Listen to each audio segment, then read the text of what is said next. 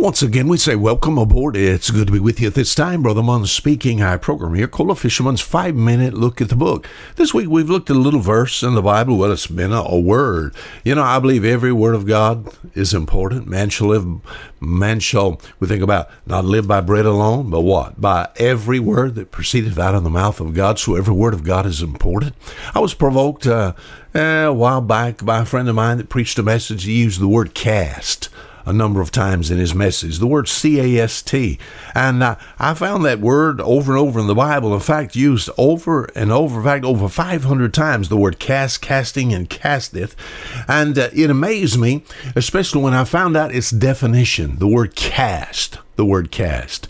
In the book of Matthew, Matthew chapter 4, we've looked at verse 18. Jesus is walking by the Sea of Galilee. He sees Simon called Peter and Andrew. You know what they were doing?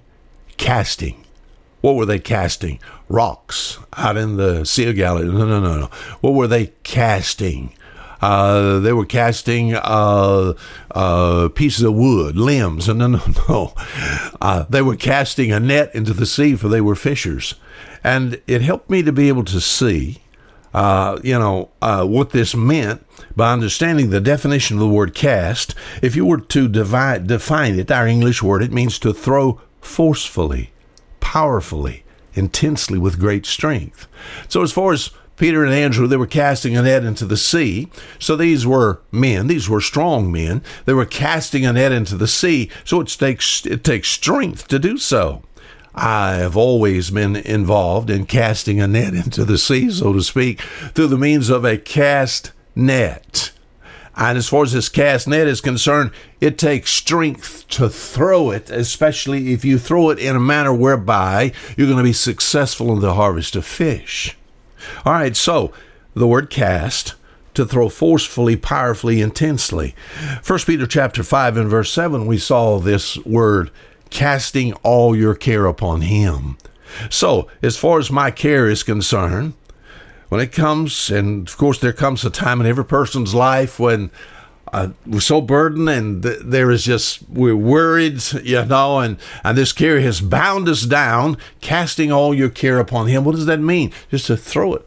And not only just drop it, my friend, at your feet, if you don't throw it very far off, if you don't use much force and power and great strength in getting rid of this, my friend, it'll just fall at your feet and you can pick it back up again in a few hours. Sad to say, that's what most people do. Yesterday we talked about how that God, my friend, can cast all his son uh, speaking there, John in the book of Revelation, chapter 20, verse 15, talks about the great white throne judgment, and Jesus is there on the throne, and it said, And whosoever was not found written in the book of life was cast into the lake of fire. Can you imagine God getting a hold of someone and forcefully, powerfully, and intensely with great strength slinging them into a place? My friend, let's see. Jesus called it in Matthew chapter 8 and chapter 22 and verse 25.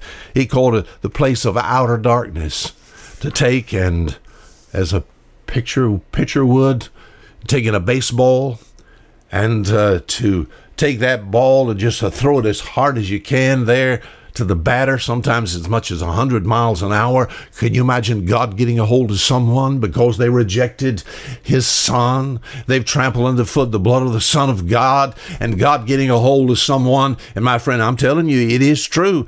It is uh, uh, what? In the book of Hebrews, Hebrews chapter 10 and verse 31, it's a fearful thing to fall in the hands of a living God. Can you imagine God getting a hold of someone bound hand and foot and slung thrown forcibly out into a place called the lake of fire. How horrible. I'm glad to be saved.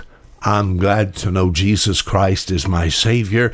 As far as falling into His hands, I've found I've fell into His hands of forgiveness. I'm glad today to be His child. I like 1 John chapter 4 and verse 18. We'll close with that.